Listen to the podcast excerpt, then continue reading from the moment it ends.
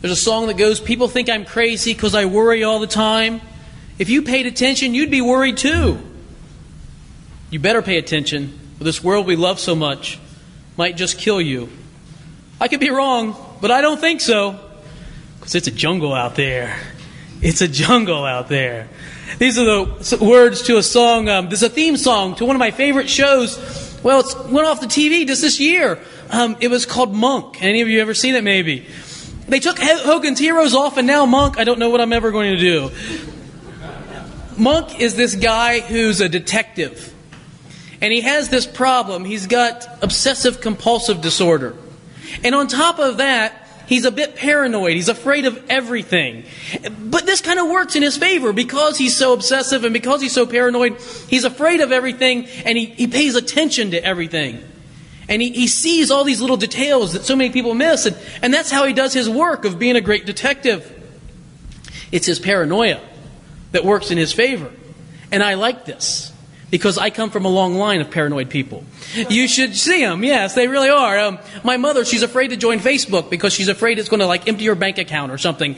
And um, and my grandmother, oh, she's in the Paranoid People Hall of Fame. Um, she was right up there, and and so I feel that way. And and my mother and my grandmother and probably probably at least one of my children um, are going to join me in this long line of tradition of people who are who are constantly worried. You know, we, if you paid attention, you'd be worried too. Um, because we know that just because you're paranoid doesn't mean that people aren't out to get you, right?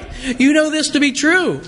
I tease my mom sometime about being a hypochondriac as well. She always teases me about the same thing. In fact, she says she's going to change her will so that on her tombstone it'll read, See, I told you I was sick. And, uh, this is what we do in our family. We, we worry about stuff a little bit and, and uh, we, we make sure that we keep on our toes because we're not going to get caught off guard. See, we're, we're only paranoid because the world is a jungle out there. And so we keep, we keep on our toes. We pay attention. I remember one time I was in the car with my grandparents and my mother and I think maybe a brother. We kind of crowded into my, my grandpa's Cadillac and he was driving through the town and, and this black cat ran right across the street. And my, my grandmother said, Bob, Stop the car. And he stopped the car like he was told to. And she said, You turn around and go around the block. We are not going through that path that black cat just ran across the street. And don't you know my grandma- grandfather backed that car up and turned around and went around the block just like she told him? And everybody in the car was angry, except me. Because I knew that grandma was looking out for us. You cannot be too cautious in this world. The opposite is true, though, of a lot of people, isn't it? That, that they just sort of um, not really worried about things. They, they sort of just kind of go through life and are, are oblivious to all the dangers that are out there. Um, they never worry. I really wish I could be like that. I'm not, but I wish I could. My wife is like one of those people. She never worries about anything. She just goes through life with a smile all the time and, and always just sure and confident. But I tell you, she got it the other day. She t- I asked her if I could tell the story. She told me it was okay. So I'm, I'm, I'm on good ground here. We're at Bow Wow Beach. Have you been there at Bow Wow Beach? This little dog park with the beach down the road here. And we're standing on this, this concrete slab. And we took our 85 pound lab out there because she loves to run up and down and chase dogs and jump in the water. And so Lucy's our dog's out there running up and down the beach, and we're standing on the concrete slab watching them. And, and Abby got watching some other set of dogs over there, okay? And so she's watching what Lucy's doing. And Lucy had got a Great Dane and she was chasing it right towards us. And before we realized it, she had run this Great Dane right into the back of Abby. And it took her feet out and she kind of levitated, you know, in a, in a horizontal position for about 10 seconds, it seemed like, um, before she crashed down to the concrete. Well, we, we panicked. We thought, oh, she, you know, she's really hurt. Well, I panicked. I ran over to help her. I'm not sure the boys did. I don't know. But I ran over to, are you okay? Are you okay? Yeah, she, uh, wait a minute. I think I'm okay. All the, yeah, all my parts are here. I'm, I'm okay. And, of course, we, we laughed a little bit then. Uh, I think she thought we laughed a little too soon, but we did. You know, we, we had a little chuckle about it. And I realized something afresh. If you're not paying attention, boy, you know, something can come along and just knock your feet right out from under you. If you're not vigilant, if you're, if you you know, paranoid people like me, we would never get knocked down by dogs at Bow Wow Beach because we're always looking out for this. Jesus' word to us pay attention, be vigilant, Keep your eyes open because there's something out there that can just knock you down without you ever noticing it. It can creep up on you so subtly that you never saw it coming. You heard the story. He's in a crowd, he's teaching. Earlier in, in, Luke's Gospel, in chapter 12, he says that there were thousands of people. They were so much pressed in against one another, they were sort of trampling over top of one another. Thousands of people had gathered to hear Jesus teaching. And as he's teaching, he pauses, I imagine, takes a drink of water. And at that very moment when he paused, this fellow jumps out from the crowd and says, Hey, teacher, uh, I have this problem, my brother. He's not dividing our inheritance fairly. And I think Jesus almost probably chokes on the water. Um, Luke doesn't say that, but I'm sure that's what he meant to say. As he looks at this man, and he sort of sizes him up a little bit, I think. You see, in the first century, if a parent died and they had children, they would, um, they would leave the lion's share of the inheritance to the oldest child. And then that oldest child would be the executor to determine what the other children would get. And so I'm guessing this guy who speaks up is not the oldest son, right? He's probably the second or even the third. And he's saying, Lord, they're not, my brother is not dividing the inheritance fairly. That scoundrel. He's keeping it all for himself. And Jesus says, well, Who made me your judge or arbiter? You know, I'm thinking the other brother was there too, don't you? I mean, it's a big event. There are people gathered all around, thousands, Luke says. It's probably like a, a, concert in the Hudson Green, you know? Kids are out there playing ball, people are gathered around. It's a, it's a big event, and, and I'm sure the other brother is probably right there, who's probably got a scowl, you know, a, a scowl on his face as, as his younger brother brings up this question of the inheritance. But Jesus doesn't bite on the question at all, does he? He doesn't say, you know, you probably are unfair. You should share with your brother. He doesn't say that at all. In fact, he chastises the one who's asking for justice, which seems kind of strange. There's an awkward silence, and then he says to the brother, Don't worry about it. Don't worry about it. You see, it's not that he doesn't have enough.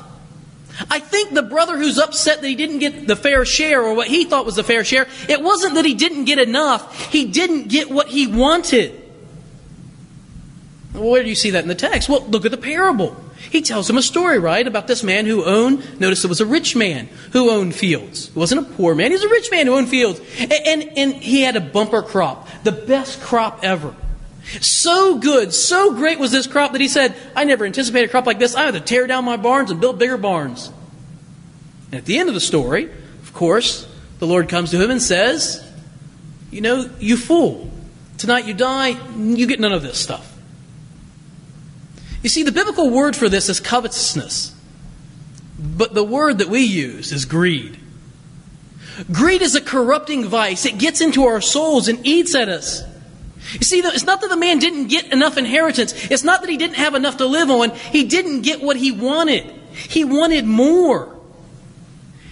And get this you don't have to be poor to be covetous or greedy. You don't have to be rich to be covetous or greedy. It doesn't matter how much money one has. It doesn't matter how much stuff you have. Greed comes to the rich and the poor alike. In fact, I worry that greed comes even more to the poor. I, I don't really like the lottery. Perhaps, I mean, I'm not saying there's anything wrong. If you play the lottery, that's great. Play it. I hope you win. And I hope you tithe on it. Okay? Um, but, but one thing I don't like about the lottery is that, is that I think that it, it plays on the covetousness of those who least can afford to have that sort of attitude. It makes them want what they don't have. And Jesus is saying it shouldn't be focused on what we don't have, what we're not getting, but rather about being grateful for what we do have. In fact, he ends this with this little cryptic saying that we should be rich toward God. And it got me thinking, well, how in the world can someone be rich toward God? I mean, God doesn't need anything that we have. How can we be rich toward God? And I think we're rich towards God when we are grateful for what we have and when we trust God to meet our needs. We're not worried about what we don't have. We're rather thankful for what we do have. Sometimes I worry about the churches in the Anglican communion. I see them fighting over property and all that sort of thing. Let it go. Don't fight about it. Just let it go. Trust that God will give us whatever it is that we need. And I think we're rich towards God whenever we share with one another. Nothing is more unlike God, I think, than stinginess. And nothing more like God than when we share with one another. It doesn't mean we can't save, doesn't mean we can't prepare for the future. Read the Proverbs sometime, filled with all sorts of, of wisdom about how we should plan for the future and save. And, and, and notice, the Lord doesn't even castigate the father who left the inheritance. He, does, he affirms that. That's a good thing. Covetousness is not about how much we have or don't have, it's about our heart and about what we want. There's a, a, you know the story of Corrie ten Boom maybe. She was this um, this Dutch woman who lived in Holland during the Second World War. Uh, she was she and her family were uh, were hiding Jews in their attic, and the Nazis came and found them and said, "Don't hide any more uh, Jews in your attic." And they said, "Okay." And then they hid more Jews in their attic, and the Nazis came back and said, "Don't do this again." And they said, "Okay." And then they hid more Jews in their attic, and, and then they found them again a third or fourth time. And finally, the father says, "We're going to keep doing this. You got to know that we're not going to not do this." And so they took them all and put them in a concentration camp. And Corrie ten Boom, she's the only one of her family that lived to survive that event. She watched her father die and her, her sister die.